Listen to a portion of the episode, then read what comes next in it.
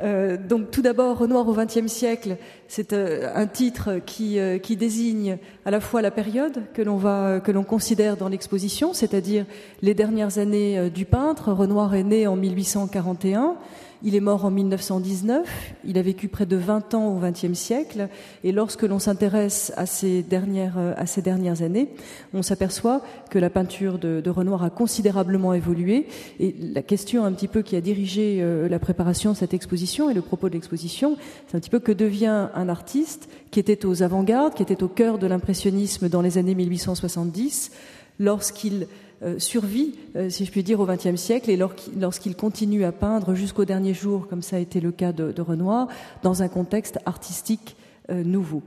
Et cette, euh, cette exposition que nous avons préparée avec euh, les conservateurs du Los Angeles County Museum of Art euh, aux États-Unis, Claudia Hennecke, Patrice Marandel, mais également avec l'équipe de, de Philadelphie, Euh, Joe Richel et Jennifer Thompson, qui sont conservateurs à Philadelphie. Donc cette exposition a véritablement été construite selon cette double perspective, euh, les dernières années d'un artiste en regard, au, en regard d'un contexte artistique euh, renouvelé, et de, d'essayer de comprendre comment euh, Renoir se situait dans ce, dans ce contexte artistique. Donc il ne s'agit pas euh, dans l'exposition, pour ceux qui l'ont vu, vous avez remarqué qu'il y a de temps en temps des contrepoints ponctuels avec des œuvres de Bonnard, de Picasso, Euh, ou de Matisse. Il ne s'agit pas, si je puis dire, de, de sauver Renoir par l'art moderne, ou de montrer à tout prix euh, qu'il était moderne au sens de, de source de toutes les avant-gardes, mais véritablement de voir comment précisément son œuvre entrait en dialogue avec, euh, avec d'autres, euh, d'autres, celles d'autres artistes de nouvelle génération, euh, à la fois euh, euh, comme modèle et puis aussi comme, euh, comme réceptacle de ces, de ces nouvelles façons de, de peindre. Donc le point de départ de l'exposition, c'est un petit peu euh, la série de, d'images que je vais vous montrer, à commencer par celle-ci, euh, qui est un portrait euh, de Picasso au début des années mille neuf cent vingt, où vous voyez à l'arrière-plan euh, donc Picasso et à l'arrière-plan donc un grand nu euh, de Renoir qui s'intitule Eurydice. C'est un titre qui a probablement été donné par le marchand euh, de Renoir, Ambra- Ambroise Vollard, et c'est un nu qui a été peint autour de mille huit cent quatre-vingt-quinze à mille neuf cents. Donc premier... Premier constat, Renoir, au début du vingtième siècle, jusqu'au moins dans les années mille neuf cents, mille neuf cent trente, était présent dans les collections d'artistes. Donc Picasso, ici avec, son, avec Eurydice, que vous voyez, tableau que vous voyez à l'image, à l'écran, et qui est également présenté dans l'exposition, tout comme, tout comme la photographie de Duncan que je vous ai montrée précédemment. Autre, autre présence de Renoir, ici euh, dans les années cinquante, Picasso euh, dans son atelier, et vous voyez un modèle en buste euh, tardif, probablement peint vers mille neuf cent seize mille neuf cent dix-sept euh, par Renoir, qui est également dans l'exposition, euh, une image très émouvante euh, qui n'a jamais été euh, présentée euh, en France, où l'on voit donc Picasso euh, au travail, à proximité de Renoir, très tard dans sa carrière. Toujours le même, le même nu, le même modèle en buste, que nous avons accroché dans la rotonde des, des nus, la première rotonde des nus dans le parcours de l'exposition, que vous voyez ici. Picasso euh, n'a jamais euh, rencontré Renoir, il a en revanche beaucoup collectionné euh, le peintre, et Renoir était l'artiste le plus représenté dans sa collection personnelle avec Matisse. Il y avait sept œuvres de, de Renoir. Ce très beau dessin, l'une des plus grandes sanguines et des plus grandes, euh, des plus grandes feuilles aujourd'hui conservées euh, de Renoir, qui s'intitule La coiffure, qui est une sanguine préparatoire également dans l'exposition, mais également des œuvres de format très modeste, très esquissées, comme, cette, euh, comme ces figures mythologiques qui sont en fait des esquisses, des premières pensées pour un décor que Renoir avait imaginé et qu'il n'a jamais réalisé pour un grand collectionneur, Paul Gallimard, le père de l'éditeur Gaston Gallimard. Euh, décor donc, qui était euh, une, une, œuvre, une œuvre ambitieuse, et pour une raison qui nous échappe encore aujourd'hui, qui n'a jamais euh, véritablement vu le jour, mais il est intéressant de voir que Picasso, jusqu'à sa, jusqu'à sa mort, a conservé ce type de, de peinture très rapide, euh, très, très peu euh, aboutie. Autres exemples de la collection de Picasso, ce portrait de, d'enfant que nous n'avons pas euh, mis dans l'exposition, c'est également cette nature morte de poisson, ou ce petit paysage du Sud qui figure également dans l'exposition. Autre artiste qui a collectionné euh, Renoir, c'est le peintre Bonnard. Vous voyez ici hein, le mur de son, un des murs de son atelier au Canet, dans le sud, euh, où, où Bonnard s'était installé euh, à partir de, du milieu des années mille neuf cent vingt. Euh, vous voyez que ce, ce mur d'atelier est constellé comme un panthéon personnel qu'aimaient adresser euh, les artistes de... Euh, ce mur est constellé de reproductions, de gravures. La seule œuvre originale, à l'extrême droite de la, de la photographie, c'est un nu, un petit nu de Renoir que le peintre, que le maître avait offert à Bonnard, puisque Renoir et Bonnard se sont rencontrés, se sont beaucoup fréquentés à partir de mille huit cent quatre-vingt-dix-sept, que ce soit à Paris ou ensuite dans le sud de la France, euh, lorsque Renoir s'établit dans le sud et lorsque Bonnard, euh, lui-même attiré par le sud pour des raisons de, de, de peintre, pour des raisons artistiques, euh, rend, euh, rend hommage euh, au maître et rend souvent visite euh, à Renoir.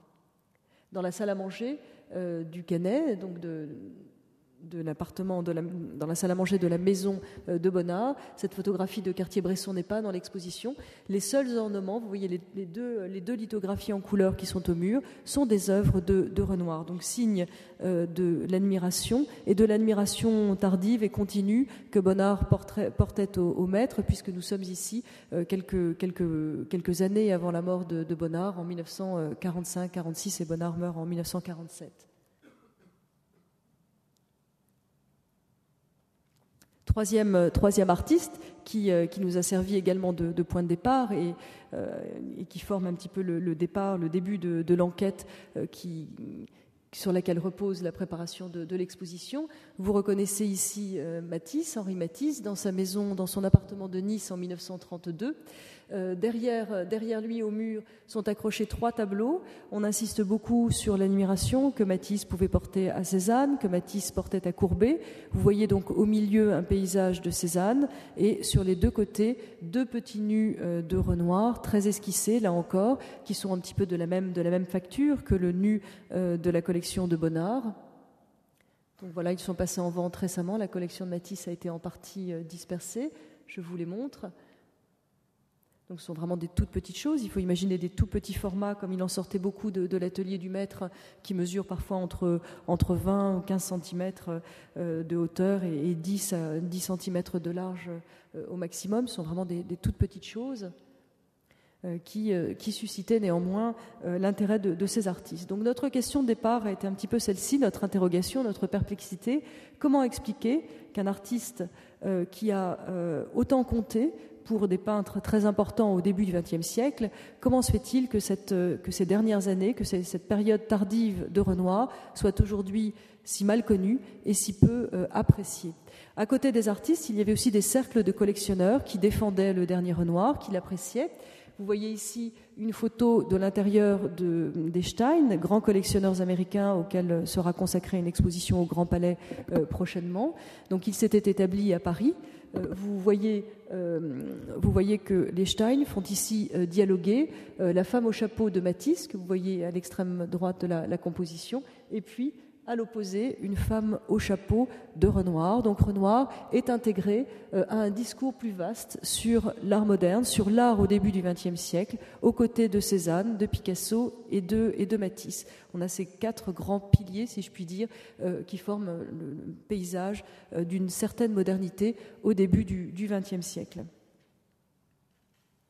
Autre, autre collectionneur euh, important, les Arensberg à New York, qui font partie du premier cercle des, des collectionneurs, des amateurs d'art moderne, qui sont très proches de Marcel Duchamp. Euh, dans, cette, dans cet appartement de, de New York, vous voyez accroché un nu descendant l'escalier de Marcel Duchamp, la version numéro trois, qui est aujourd'hui au musée de Philadelphie. Et en dessous, un tout petit nu de Renoir qui est dans l'exposition, un nu tardif de mille neuf cent dix-sept, qui représente une, une Vénus, une baigneuse, que vous voyez ici. Je ne sais pas si on peut rétablir les, les images. De même que je n'ai rien sur mon écran d'ordinateur pour contrôler le, le défilement des, des images.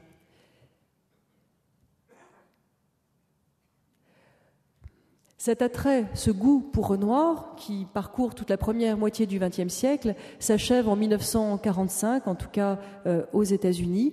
Et vous voyez ici une œuvre qui est dans l'exposition également, le portrait euh, le portrait d'Alexandre Turneson, qui était le fils de riches collectionneurs de Munich. C'est un portrait que Renoir peint euh, en mille neuf cent onze. Si je vous le montre ici, c'est parce que ce portrait, vous savez que les musées américains euh, ont le droit, contrairement aux musées français, de vendre certaines de leurs œuvres pour en acheter d'autres.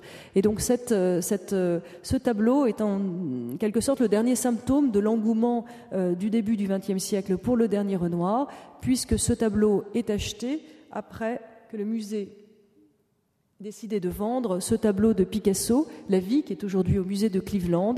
Donc un cas assez, assez intéressant. En mille neuf cent quarante-cinq, le musée de Providence aux États-Unis vend un Picasso pour faire rentrer un Renoir, et tout spécifiquement un, dernier, un des derniers Renoirs, un Renoir des années mille neuf cent dix, en plus un Renoir euh, très atypique, puisque euh, ce tableau est un portrait, un portrait très étrange, puisque le modèle, loin d'être peint euh, dans le costume, dans les costumes, dans son costume de tous les jours, loin d'être peint dans son environnement quotidien qui, qui signalerait euh, sa situation sociale ou sa, ou sa personnalité, sa psychologie.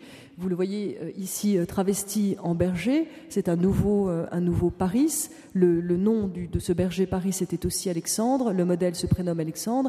Donc Renoir à la fois euh, euh, s'éloigne euh, de la peinture, d'une certaine peinture de la vie moderne, et puis renoue avec la tradition de la peinture ancienne, qui est de jouer euh, des références mythologiques et de jouer sur, sur les titres et sur, euh, et sur les mots. Donc ce portrait euh, qui, est très, qui est très étrange, très atypique, très personnel, qui est très en retrait euh, par rapport à ce que l'on peut imaginer être une peinture moderne, est acquis euh, au prix d'un, auprès d'un Picasso, au prix d'un Picasso, pardon. Ensuite, tout change. À partir de mille neuf cent quarante-cinq jusqu'à aujourd'hui, le dernier Renoir euh, connaît euh, une période de défaveur assez vive, et certaines des œuvres de cette exposition en, ont, en, sont, euh, en sont des illustrations. J'en ai choisi deux.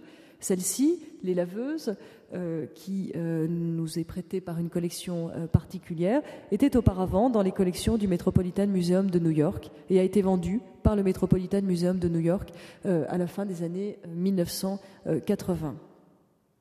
Autre exemple euh, important, euh, ce nu couché, cette source qui nous est aujourd'hui prêtée également par une collection particulière, par la, l'intermédiaire de la galerie Beyeler en Suisse, était dans les collections du MoMA, du Museum of Modern Art de New York, qui l'a vendu en mille neuf cent quatre-vingt-neuf avec d'autres œuvres afin d'acquérir un tableau de, de Van Gogh.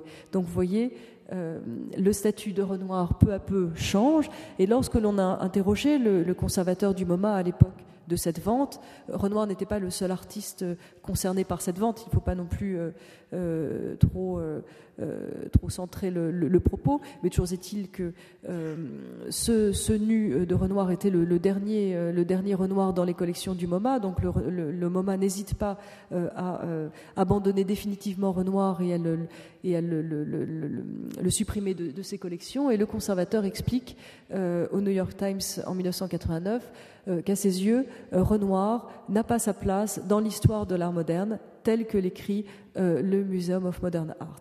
Donc c'est un petit peu le point de départ de cette exposition. Comment, comment passe-t-on euh, de ce statut de maître admiré euh, à ce statut de peintre euh, méprisé, de peintre rejeté, de peintre que l'on, que l'on vend euh, pour, euh, pour réécrire une histoire moderne de l'art moderne euh, et c'est un petit peu la, la question que nous sommes posées tout au long de, tout au long de, de cette exposition. Donc on a un petit peu triché, puisque le vingtième siècle, on l'a fait commencer au début des années mille huit cent quatre-vingt-dix. Je reviendrai sur les, les raisons de, de ce choix. Donc trente ans de, trente ans de peinture euh, sont, euh, sont embrassés par, euh, par, euh, à travers quinze salles dans cette exposition. Donc quelle est la situation de, de Renoir au moment où, où nous nous intéressons à lui euh, dans cette... Euh, Dans cette exposition, je vous montre ici un autoportrait qui date de mille huit cent quatre-vingt-dix-neuf, donc qui n'est pas tout à fait contemporain du début de l'exposition, de la date de, du début des années mille huit cent quatre-vingt-dix, euh, mais qui, vous, euh, qui traduit euh, bien l'aspect physique euh, qui est celui de, de Renoir au moment où on s'intéresse à lui. Donc Renoir a cinquante ans, vous le voyez ici, c'est une photographie qui est très proche de, de l'autoportrait euh, de Williamstown que je vous montre ici. Donc cette photographie avec Renoir, avec euh, Bonnard pardon, euh, à l'arrière-plan. Cette photographie qui date de mille huit cent quatre-vingt-dix-neuf également.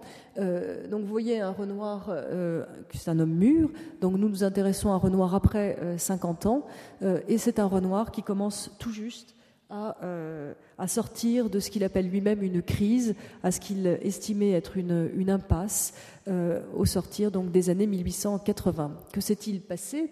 Donc Renoir euh, a commencé de façon très modeste, à l'âge de, de treize ans comme peintre sur porcelaine. Il est ensuite euh, devenu un peintre à part entière. Il a, il a beaucoup fréquenté le Louvre, il a été formé euh, à l'école des Beaux-Arts. Il a fait des rencontres décisives à la fin des années mille huit cent cinquante. Il se lie d'amitié avec Monet, avec Bazille. Bref, tout au long des années soixante se cristallise euh, cette nouvelle, ce, cette, cette nouvelle génération de peintres qui va donner euh, naissance à l'impressionnisme. En mille huit cent soixante-quatorze, Renoir fait partie euh, des premiers, euh, des fondateurs et des participants de cette première exposition euh, impressionniste.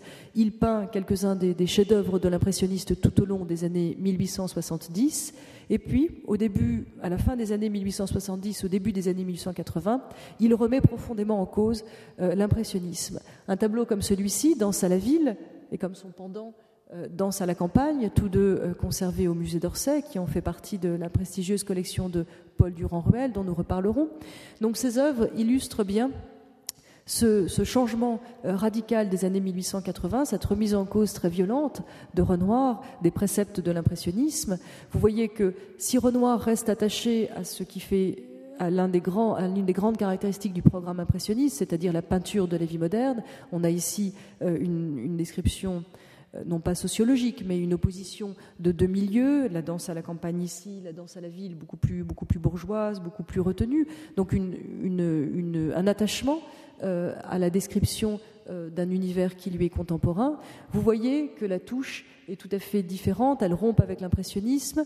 Euh, Renoir... Euh, Renoir revient euh, au contour, il revient euh, à un certain sens de la monumentalité, mais également à une ligne décorative. C'est, tout, c'est plus perceptible peut-être avec Danse à la campagne, avec ce jeu de, de courbes et d'arabesques qui organise euh, désormais l'ensemble de la, de la composition. On peut comparer euh, l'évolution, le chemin parcouru avec le célèbre bal du Moulin de la Galette euh, qui est présenté à la troisième exposition impressionniste de mille huit cent soixante-dix-sept. Donc vous voyez sur un sujet comparable, une danse de son temps, euh, à quel point euh, Renoir euh, modifie euh, sa manière. Si l'on prend ce détail, par exemple, du couple, vous voyez ici que le, les personnages, les figures sont fondus avec l'environnement, euh, avec le, le, le, le paysage et les, les autres participants du bal. Vous voyez que la, la lumière est papillotante. D'ailleurs, la composition est très complexe. On a plusieurs sources de lumière. Euh, ce qui prime, c'est un effet d'ensemble. Euh, les figures sont noyées dans un, dans un, dans un environnement euh, beaucoup plus, euh, beaucoup plus vaste, beaucoup plus complexe, défini, dominé par euh, les jeux euh, de lumière. Ici, la figure retrouve son plein droit, euh, elle, elle a une forme qui est définie, qui est nette, euh, un contour qui est relativement relative, qui est précis, voire parfois à certains endroits sec, euh, le caractère un petit peu plus brossé, plus esquissé est réservé pour l'arrière-plan, donc un contraste qui se forme, qui permet d'établir une hiérarchie entre la figure et euh, l'arrière-plan de, de la scène. Donc ces, ces années euh, mille huit cent quatre-vingts sont des années de crise, de remise en cause euh, de l'impressionnisme. Elles sont euh, des années que euh, Renoir caractérise lui-même comme des années de maladie de la recherche, des années de tâtonnement. Et au début des années mille huit cent quatre-vingt-dix, Renoir euh, ouvre un nouveau chemin, euh, comme si Renoir essayait et réussissait en partie une conciliation entre l'impressionnisme des années mille huit cent soixante-dix et puis ce souci de forme, de monumentalité euh, qui émerge au début des années mille huit cent quatre-vingts. Donc c'est à ce moment-là, dans un moment qui est peut-être un moment de, une recherche en tout cas de, de synthèse, de réconciliation, où Renoir abandonne une certaine violence contre lui-même, c'est à ce moment-là que nous avons euh, fait euh, débuter euh, le parcours, euh, les premières salles de l'exposition, avec en particulier comme jalon qui nous semble absolument essentiel, ce tableau, Les jeunes filles au piano, qui date de mille huit cent quatre-vingt-douze. Donc mille huit cent quatre-vingt-douze, c'est une, une année importante pour Renoir. Euh, c'est l'année euh, où, euh, pour la première fois, un musée achète une peinture, donc Les jeunes filles au piano. Euh, c'est également euh, cette année-là qu'il, euh, qu'il bénéficie euh, d'une, d'une rétrospective avec cent dix œuvres chez son marchand euh, Paul Durand-Ruel. Et cette rétrospective, contrairement à celle de mille huit cent quatre-vingt-trois, date des deux danses, Danse à la campagne et Danse à la ville que je vous ai montré précédemment, la rétrospective de mille huit cent quatre-vingt-douze ouvre la voie vers euh, le début d'un, d'un succès euh, public, commercial et, et, et institutionnel pour, pour Renoir. Donc ces jeunes filles au piano, qui sont un petit peu le, le, le, un des aspects les plus connus, les plus, les plus acceptés de, de l'œuvre de Renoir, sont à la fois euh, dans la tradition d'une peinture de la vie moderne. Ces jeunes filles sont dans un environnement bourgeois relativement traditionnel, daté. Euh, Renoir porte une grande attention euh, à la description des, des costumes en particulier. On est entre le portrait et la scène de genre. Les modèles ne sont pas, ne sont pas identifiés. Euh, c'est un tableau pourtant qui, euh, qui nécessite euh, l'intervention du poète Mallarmé pour être accepté, euh, puisqu'à ce moment-là, euh, alors que l'impressionnisme entre tout doucement au musée, en mille huit cent quatre-vingt-huit, un tableau de Sisley avait été acheté par les musées français, il avait été immédiatement envoyé euh, dans un musée de, de province à Agen, euh, il n'était pas visible dans un musée euh, parisien.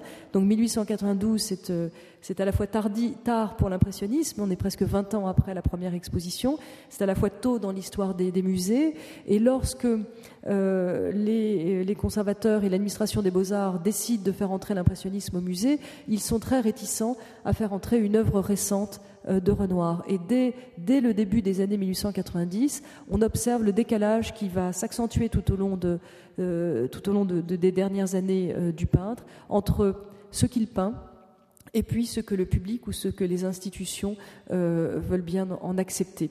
Donc les jeunes filles au piano euh, sont euh, finalement acceptées grâce euh, à la force de conviction de Mallarmé, qui explique aux conservateurs que lorsque l'on achète une œuvre à un peintre vivant, il faut acheter une œuvre récente, une peinture fraîche, comme il le dit lui-même, une peinture de sereine euh, maturité. Euh, Mallarmé était très lié, euh, était lié euh, à Renoir, même si Renoir euh, avouait non sans malice qu'il ne comprenait pas bien les, les, les, les poésies de, de Mallarmé.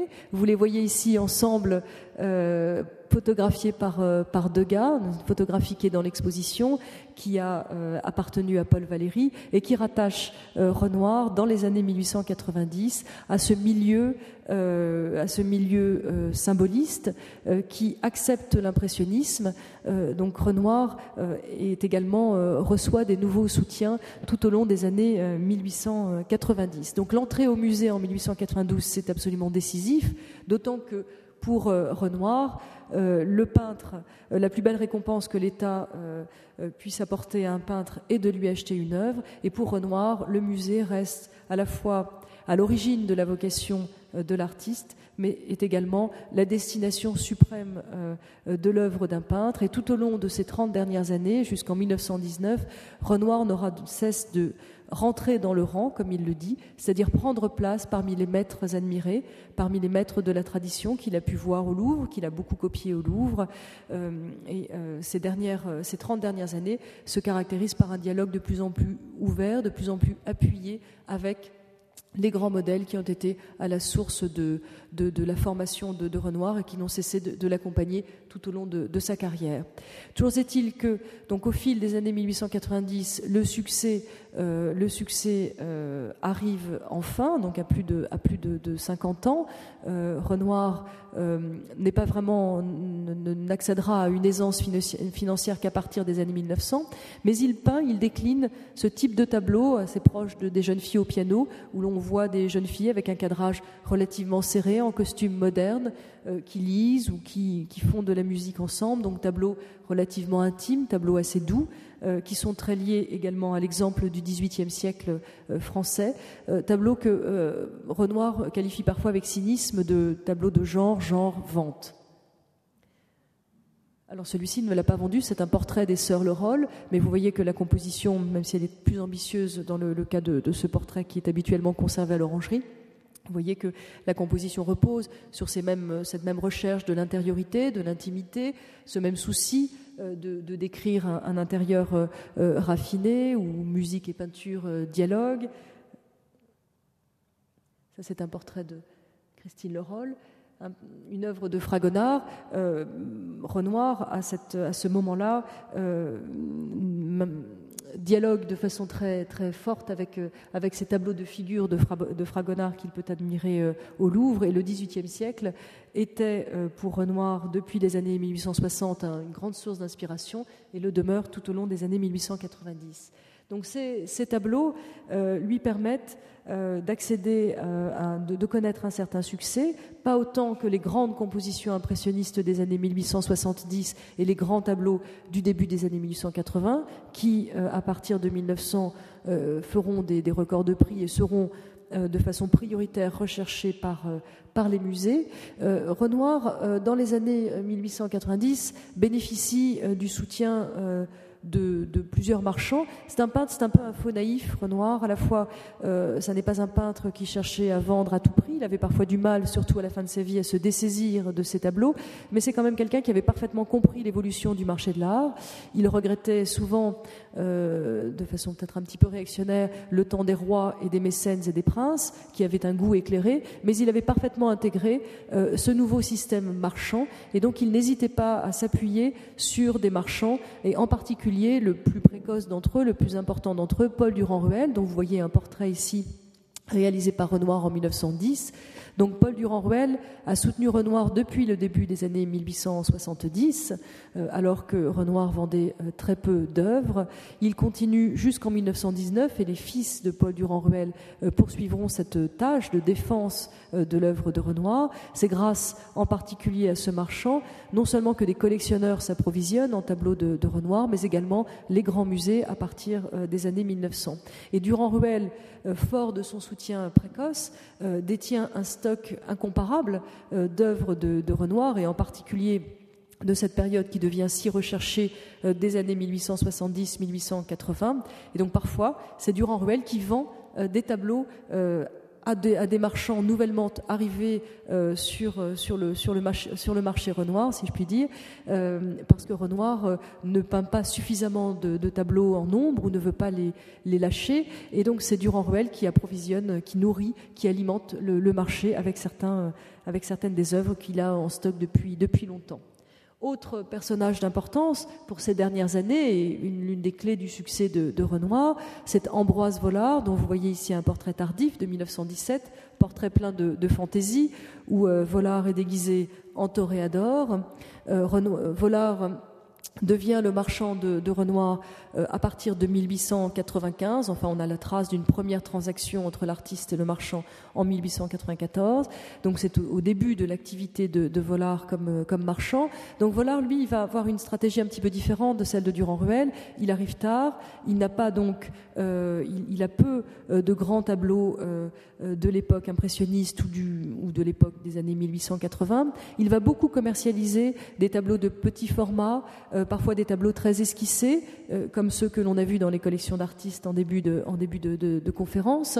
Donc Renoir va, euh, l'être, va être l'un des, l'un des, des propagateurs du dernier, euh, du dernier Renoir. Le peintre Maurice Vlaminck se souvient dans ses souvenirs avoir été... Euh, euh, euh, avoir été... Avoir, euh, était obligé d'écouter euh, euh, Vollard défendre euh, euh, avec beaucoup de ferveur la dernière manière de Renoir. Vlaminck avait une grande admiration pour Renoir, mais pas pour le dernier Renoir, et il raconte dans ses souvenirs à quel point Vollard se faisait l'inlassable euh, défenseur, euh, partisan euh, du dernier Renoir, y compris donc auprès des, des nouvelles générations de, de, nouvelles générations de, de peintres. Renoir rattache ici Vollard à l'univers de l'atelier. On sent la complicité qui euh, lie euh, les deux hommes. Euh, vous voyez qu'à l'arrière-plan, euh, on, on voit une, une toile retournée, on voit le, le châssis euh, d'un tableau. Donc euh, avec ce, ce travestissement, avec ce déguisement, avec cette toile euh, retournée euh, euh, en arrière-plan de, de la composition, euh, Vollard est pleinement intégré à l'univers de, de, création, euh, de création du peintre. Autre marchand important, je vous montre ici non pas un portrait mais euh, une photo de, de leur salon, ce sont Josse et Gaston euh, Bernheim, Bernheim jeune, qui entrent en contact, en relation commerciale avec Renoir à partir du milieu des années mille huit cent quatre-vingt-dix, et qui vont constituer à la fois, ici c'est leur collection personnelle euh, dans leur hôtel particulier de, de l'avenue Henri Martin, mais qui vont constituer à la fois pour, pour eux-mêmes et euh, dans leur galerie, donc des stocks très importants, des ensembles très importants de Renoir euh, tardif. Vous voyez ici euh, tout un ensemble formés à partir de nus, dont certains sont, euh, sont dans l'exposition euh, aujourd'hui. Donc collection très importante, euh, très prestigieuse.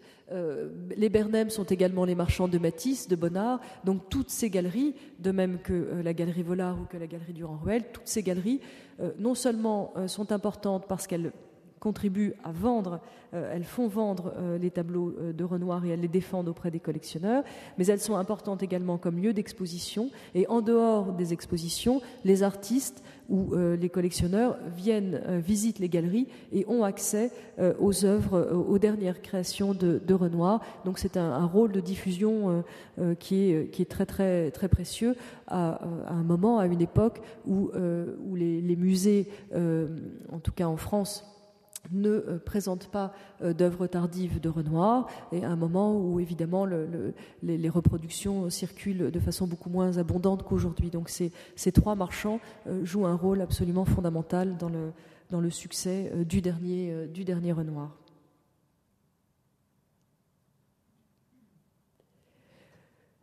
Donc une exposition est faite de, de choix, comme je, je l'annonçais dès le, dès le départ. Donc une fois euh, cette, ce tableau brossé, le contraste entre la, la position euh, dont jouissait Renoir au début du vingtième siècle et celle qu'il occupe aujourd'hui, le point de départ des années mille huit cent quatre-vingt-dix et cette route, euh, cette évolution, cette, cette route vers le succès, euh, nous avons également privilégié un certain nombre de, de thèmes qui nous apparaissent comme des thèmes forts du dernier Renoir. Donc Renoir a une œuvre extrêmement variée. Il a traité la nature morte, le paysage, mais il se revendiquait avant tout comme un peintre de figures. Donc on a pris Renoir au sérieux, euh, si je puis dire, et il est vrai que euh, pour la dernière période, pour les années qui nous occupent, les œuvres les plus ambitieuses sont des portraits, sont euh, des scènes de genre, euh, on l'a vu en raison en particulier de leur rayonnement auprès des, auprès des amateurs, mais également euh, le, nu, euh, le nu féminin.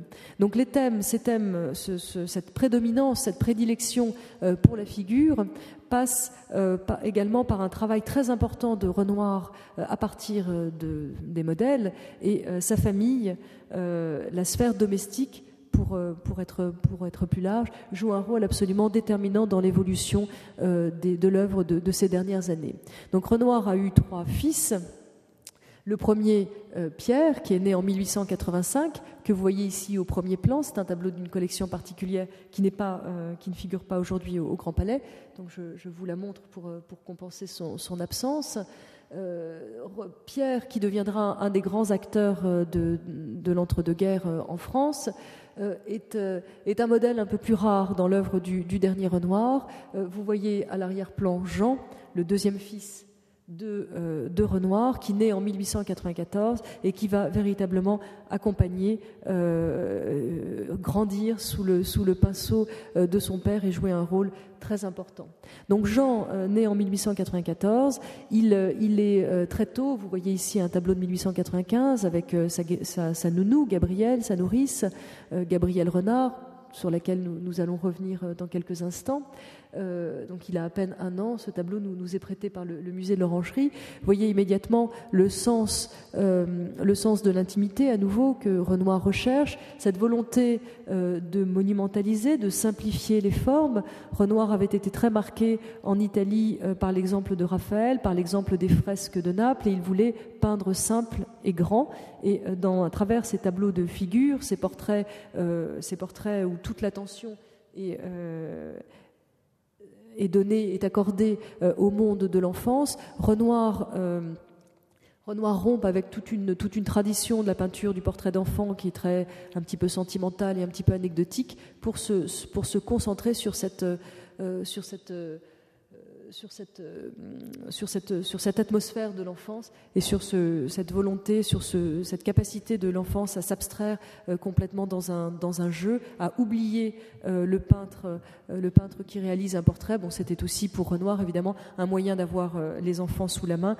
que de les peindre en train de lire ou en train de, de dessiner.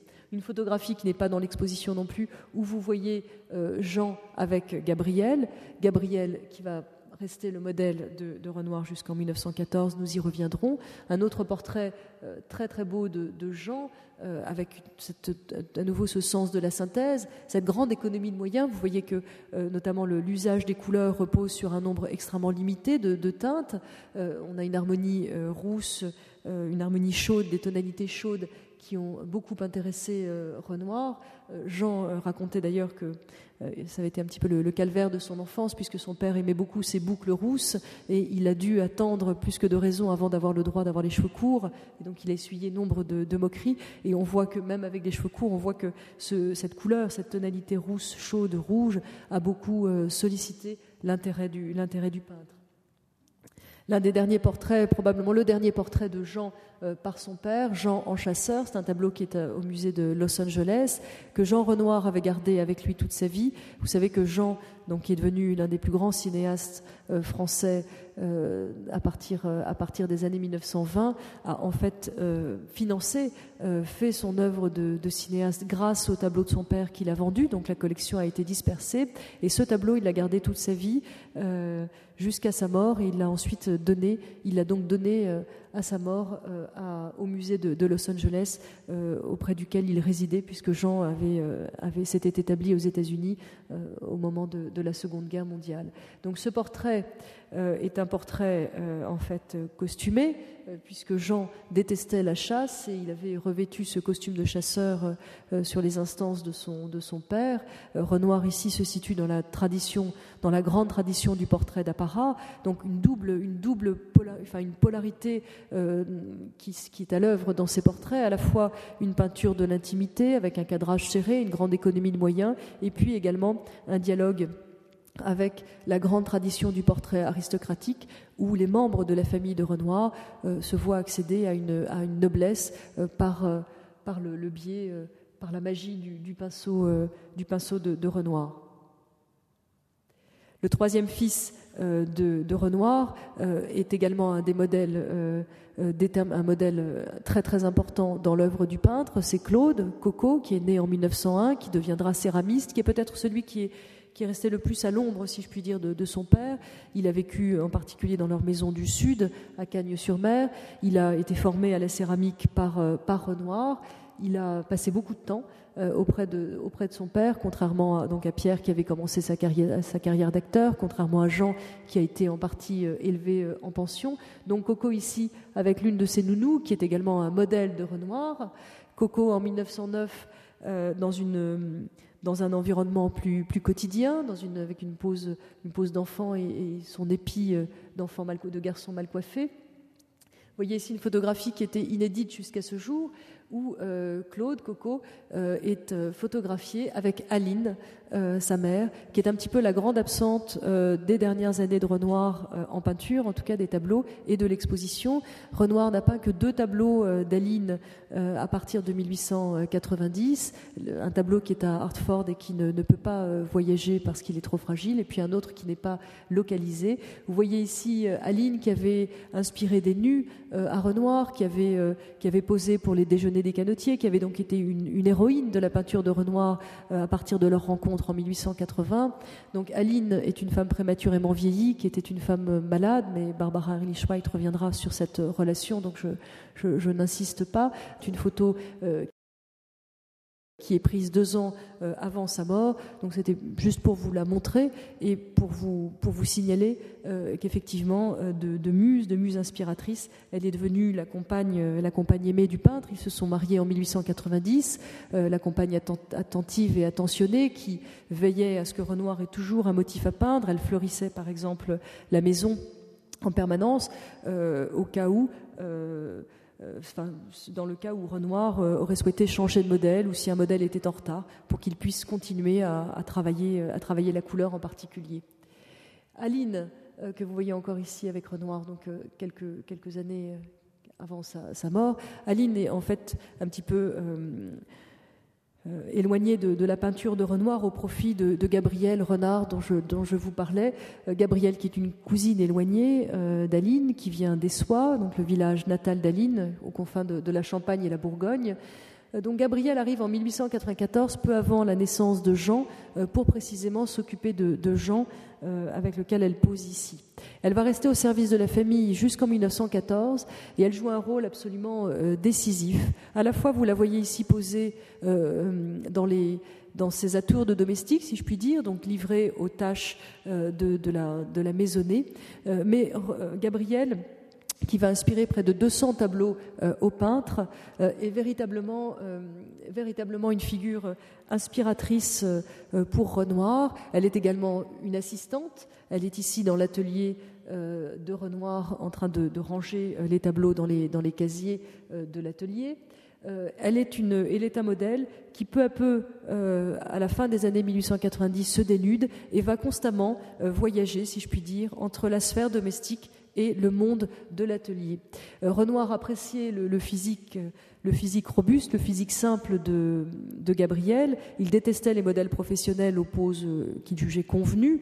Euh, il, aimait, il aimait donc cette simplicité. Il avait aimé la peinture de Raphaël en Italie pour cette raison-là, lorsqu'il avait euh, voyagé en Italie en mille huit cent quatre-vingts à mille huit cent quatre-vingt-deux. Il avait aimé les madones de Raphaël euh, dont il disait qu'elle elle sentait la, la paysanne ou la femme des rues.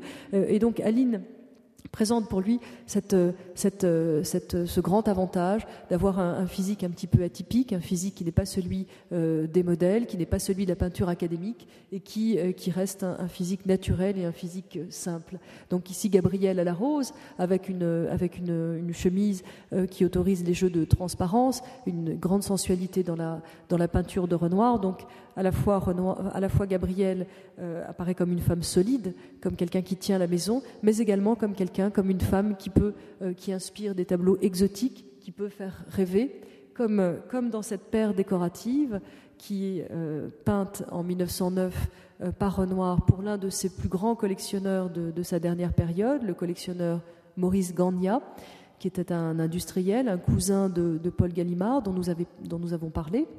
Maurice Garnier va réunir cent quatre-vingts peintures de Renoir, toutes peintes entre mille neuf cent quatre et mille neuf cent dix-neuf, c'est dire s'il y met le, le dernier Renoir. Cette collection est aujourd'hui dispersée. C'est un petit peu le pendant euh, de la collection du docteur Barnes à Philadelphie, enfin en banlieue de, de Philadelphie. Le docteur Barnes va réunir euh, au début du XXe siècle cent quatre-vingt-dix euh, tableaux de Renoir, près de quatre-vingt-dix pour cent de cette collection Euh, sont des tableaux peints après, euh, après mille neuf cents.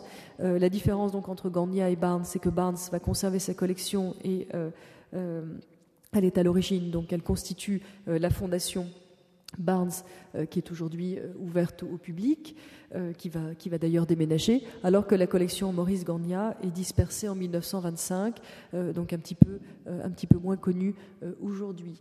Donc c'est ce, Maurice Garnier qui était le seul, un des seuls collectionneurs à pouvoir choisir directement les œuvres de Renoir dans l'atelier sans passer par les marchands dont nous avons parlé. Maurice Garnier com- commande ces deux panneaux décoratifs, euh, donc cette danseuse au tambourin, et puis donc cette danseuse aux castagnettes euh, qui sont peintes à Paris par Renoir. Et on a les souvenirs donc, les, de, de, la, de, la modèle, de, de ce modèle-là, Georgette Pigeot, euh, qui a écrit au conservateur de la National Gallery de Londres au moment euh, de l'acquisition de, de ses œuvres et qui euh, se souvenait de la façon dont Renoir avait procédé. Donc Renoir, comme il le faisait de façon très fréquente, avait réalisé des grandes sanguines à grandeur, de, à grandeur d'exécution. Donc il préparait euh, ses tableaux, au moins jusque... Dans les années dix, il préparait ses tableaux par le dessin, même si peu de dessins sont aujourd'hui euh, conservés. Et puis surtout, elle explique à quel point donc elle a posé euh, pour le visage, en partie pour le corps, mais Gabrielle prenait le relais pour le visage ou pour le corps. Donc on reconnaît le, le visage de Gabrielle ici, la brune Gabrielle.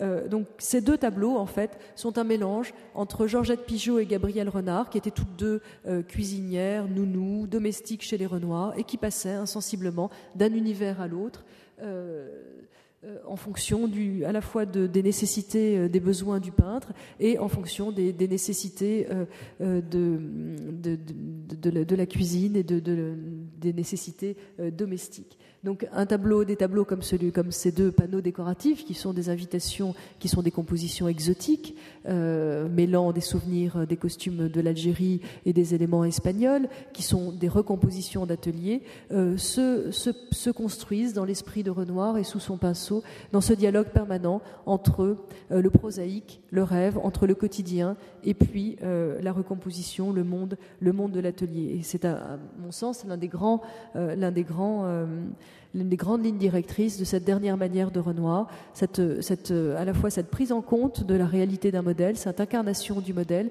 et puis cette capacité à s'en abstraire. Et c'est probablement pourquoi, euh, pour cette raison, que Renoir aimait euh, travailler euh, de façon inlassable, de façon continue, à partir d'un nombre assez réduit euh, de, de modèles.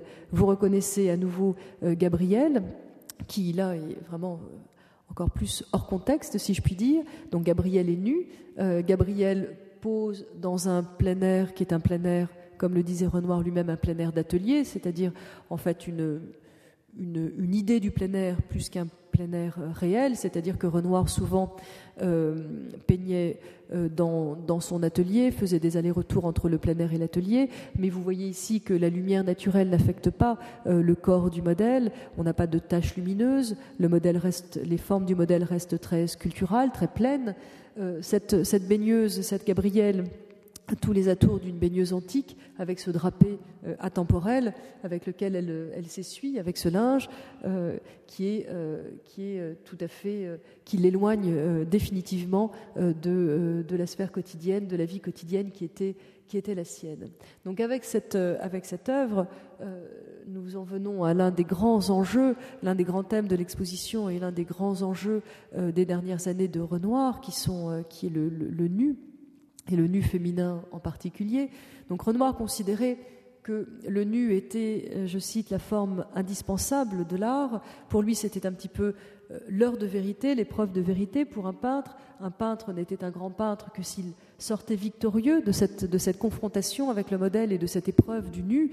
Euh, et Renoir s'attaque Euh, sa tâche, pardon, euh, à travers euh, ces, ces innombrables nus euh, qu'il réalise à, à partir des années mille huit cent quatre-vingt-dix, il, se, il s'attache à, tous les, à tout ce qui, tous les grands modèles qui ponctuent l'histoire du nu, que ce soit la statuaire antique ou euh, les nus de Rubens, de Titien, euh, pour, pour ne citer qu'un, qu'un, nombre, qu'un nombre limité. Donc vous avez ici une baigneuse du début des années mille huit cent quatre-vingt-dix, qui est une, en collection particulière, que nous montrons dans l'exposition, la baigneuse au rocher, euh, qui marque un petit peu une transition entre le nu euh, tel que Renoir l'avait conçu euh, précédemment, dans les années mille huit cent soixante-dix, puis dans les années mille huit cent quatre-vingts. C'est-à-dire que euh, le pinceau, euh, la touche reste relativement libre, en particulier dans le traitement euh, du fond, mais vous voyez que le, le corps est comme plaqué sur l'arrière-plan. On n'est plus du tout dans une recherche d'interaction euh, euh, Euh, brutale entre, entre la lumière du jour et le, et le corps féminin.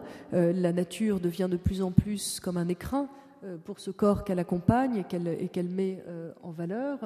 Euh, donc ce, ce tableau a néanmoins euh, a né, maintient néanmoins la fiction d'une, du, d'un nu, euh, d'un nu saisi euh, dans la nature, d'un nu saisi en plein air, avec cette œuvre de mille huit cent quatre-vingt-quinze.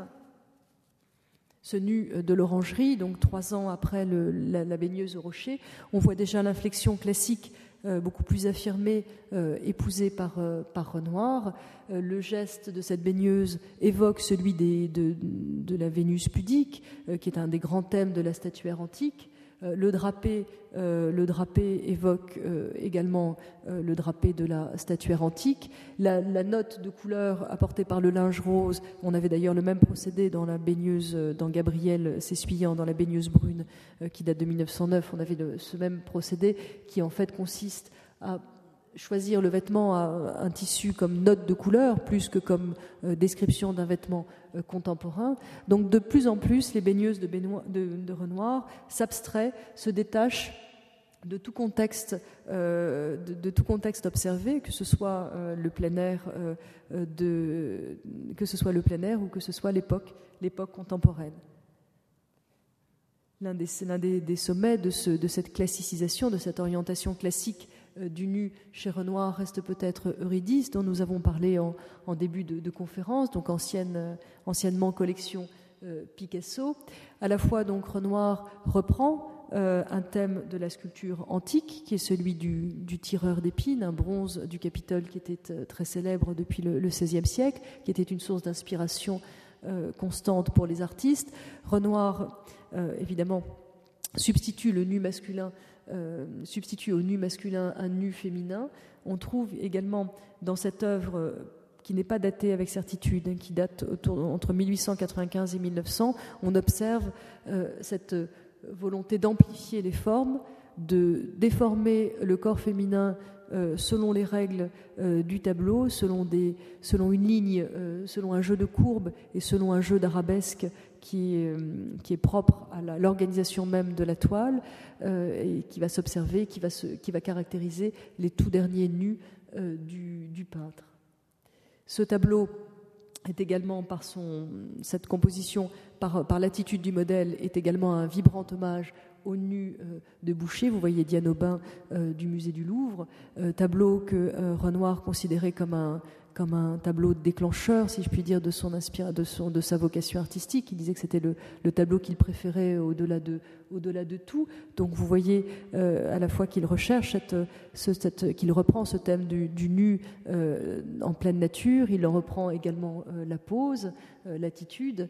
Donc c'est véritablement, à la fois Renoir, et, Renoir euh, multiplie ces nus euh, qui sont des nus euh, référencés, qui, sont, euh, qui puisent à de nombreuses sources, mais sans jamais faire œuvre d'érudition. Et c'est peut-être aussi pourquoi ce classicisme de Renoir a tant séduit des artistes comme Picasso ou comme, euh, ou comme Bonnard. Euh, il, a peut-être, il les a peut-être séduits par cette réappropriation en apparence naturelle de toute une histoire de la peinture et de, de la sculpture, cette façon comme ça, l'air de rien, euh, presque spontanée, alors qu'en fait les œuvres de Renoir sont des œuvres qui sont très précisément méditées, qui sont très conscientes, comme la plupart des œuvres des, des grands artistes. Et donc rien n'y paraît, cette apparence de, de, de, de, de fausse simplicité a peut-être aussi euh, contribué à et peut, peut expliquer le prestige de Renoir euh, au début du vingtième siècle. Le nu euh, est traité de façon décorative, sert, sert également euh, une peinture plus euh, ornementale, comme ici avec ses cariatides, qui sont des références à la peinture du Corrège, à la, la tradition euh, également à la Renaissance, à la, au maniérisme français. Euh, mais euh, donc Renoir euh, décline le nu euh, sous différentes formes. Il joue ici euh, sur les relations entre la peinture et la, et la sculpture.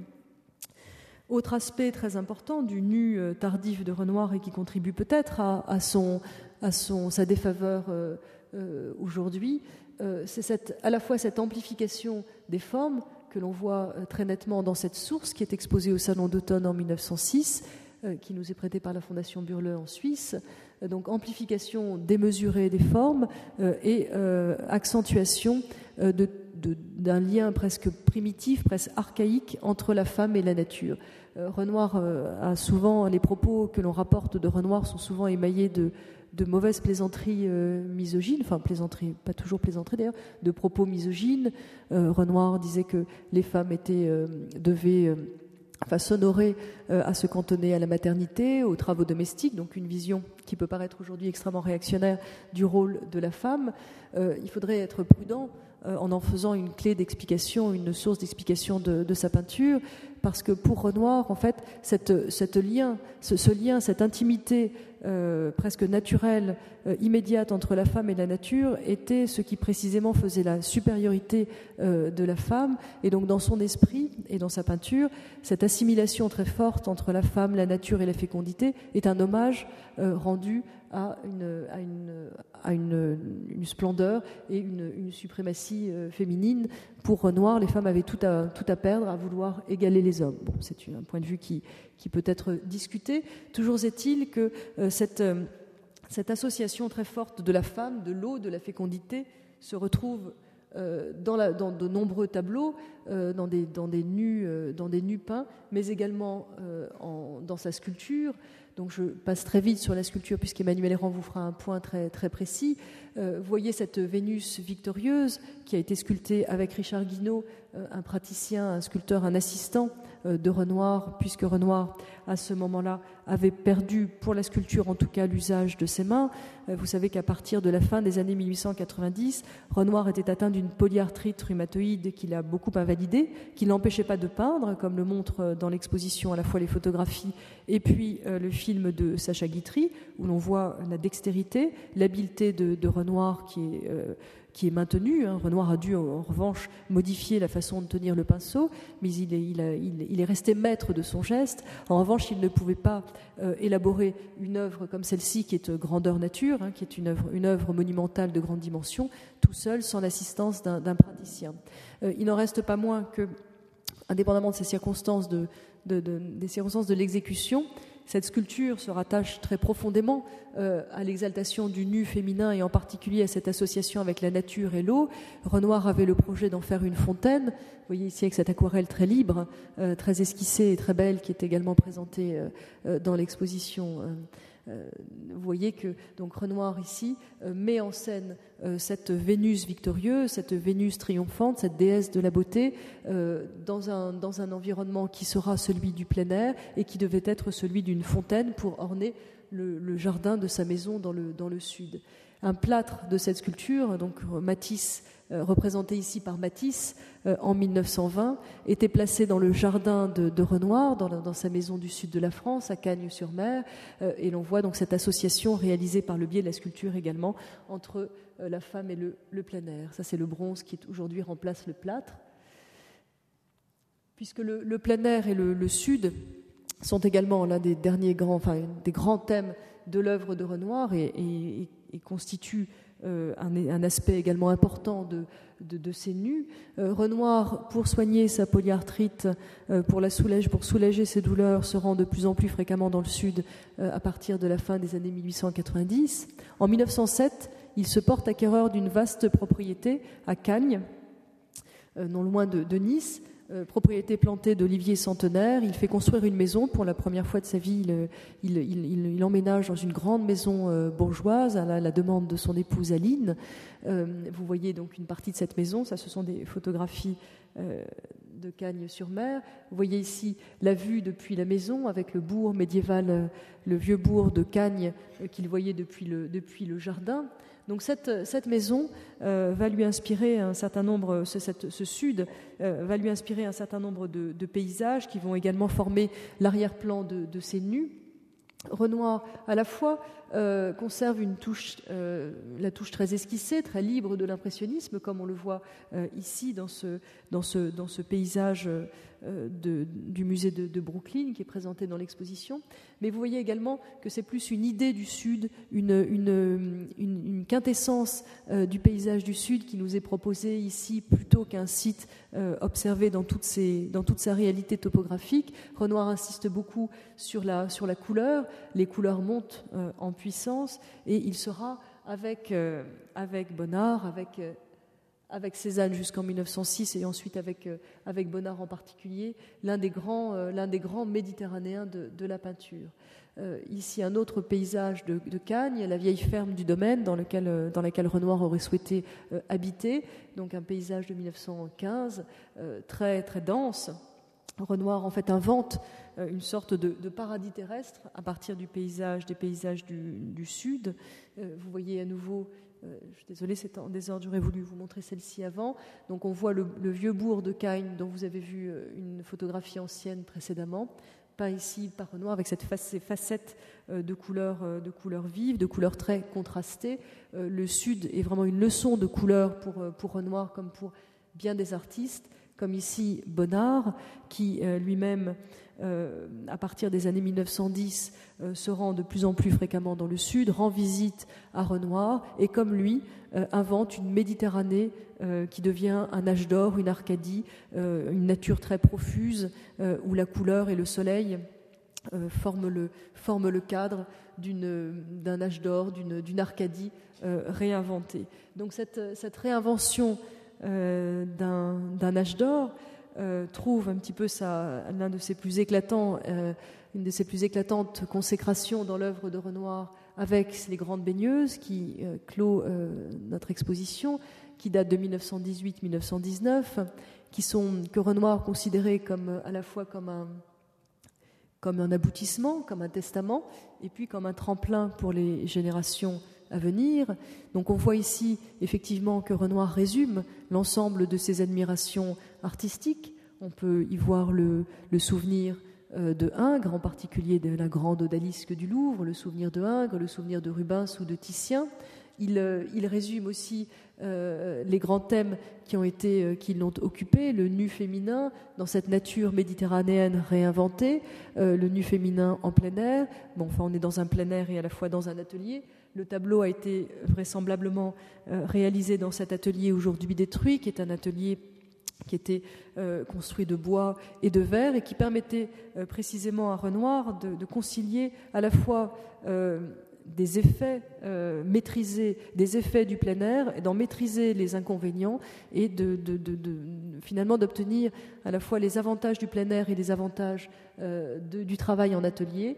Un système de store lui permettait de contrôler les variations de la lumière tout en bénéficiant euh, d'une lumière du jour et non pas de cette lumière égale euh, qui était la, qui est la lumière du Nord, qui est traditionnellement celle des ateliers euh, d'artistes. Donc à la fois euh, une plus grande luminosité liée à la Aux, aux nombreuses parois de, aux quatre parois de verre euh, qui étaient euh, celles de l'atelier, et puis, et puis l'avantage de la, une certaine stabilité, un filtrage de la lumière obtenu par ce système de, de store. Donc c'est très emblématique de la méthode de Renoir dans ces dernières années, qui est toujours sur ce côté très expérimentateur, très bricoleur de l'artiste, et cette volonté euh, d'adapter, de trouver des solutions matérielles euh, à, euh, à, aux ambitions artistiques qu'il se donne. On peut le voir donc dans sa façon de, de peindre, dans sa façon de tenir les pinceaux. Il est, il est retourné, il a réappris à peindre d'une nouvelle façon. Il a également, afin de maîtriser des grands formats comme celui-ci, c'est son dernier, ce sont ses derniers, son dernier grand, c'est son dernier grand nu de format euh, ambitieux. Donc afin de, de pouvoir continuer à se confronter au grand format qui pour lui euh, restait euh, un sommet euh, et un, un défi, Renoir met au point un système de chevalet euh, sur cylindre qui lui permet d'avoir toujours à hauteur de main euh, la partie de la toile qu'il est en train de peindre, parce que sa polyarthrite est de plus en plus invalidante, et à partir de mille neuf cent dix, Renoir est en fauteuil roulant, euh, il se, il se déplace de façon il se déplace très difficilement, il peut difficilement faire de, de grands gestes pour peindre, donc il faut vraiment euh, tout, un, tout un, un travail d'assistant autour de lui et toute une adaptation euh, matérielle à, cette, à ce handicap physique, afin qu'il puisse continuer à poursuivre son, son objectif et atteindre ses, ses ambitions euh, ses ambitions esthétiques. Donc ces grandes baigneuses euh, qui sont à la fois donc une peinture de plein air et ce que Renoir appelait un plein air d'atelier. Vous voyez d'ailleurs au premier plan les chapeaux euh, qui qui sont euh, qui, qui introduisent des éléments d'artifice. Euh, vous voyez également euh, le coussin sur lequel s'appuie le, le modèle roux, qui est en fait euh, un modèle très important pour les dernières années, pour les trois dernières années de Renoir, qui s'appelle Andrée et qui deviendra Catherine Essling, qui deviendra la première épouse de son fils Jean Renoir et l'une des grandes actrices du cinéma muet grâce à Jean Renoir.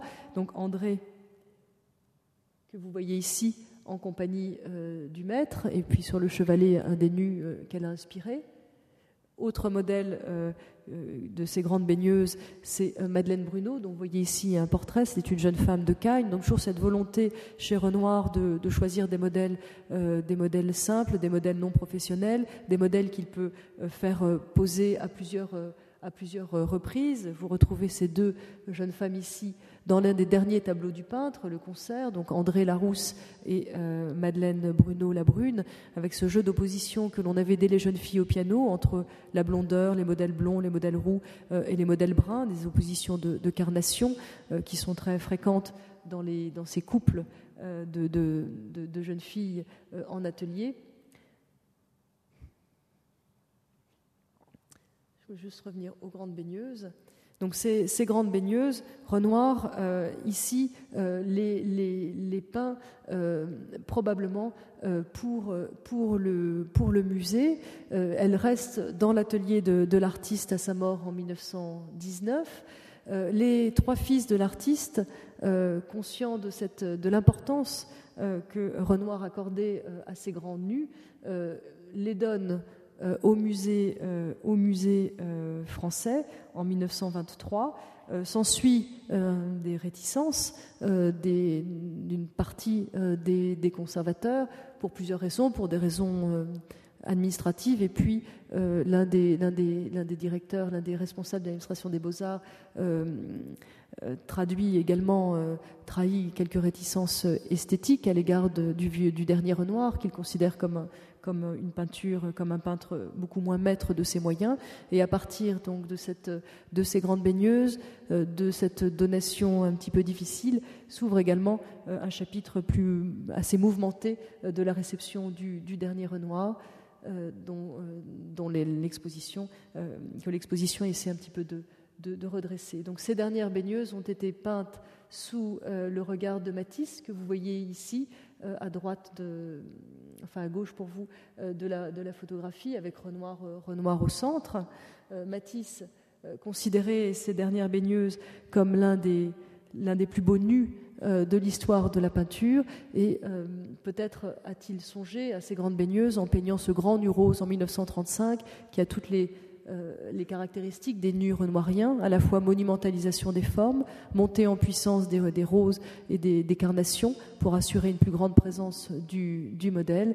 Donc pour, euh, pour Renoir comme pour Matisse, les grandes baigneuses étaient bien un testament et euh, un tremplin pour les nouvelles générations à venir. C'est en tout cas ce que nous avons voulu montrer en accrochant ce tableau à la dernière simesse de, de l'exposition.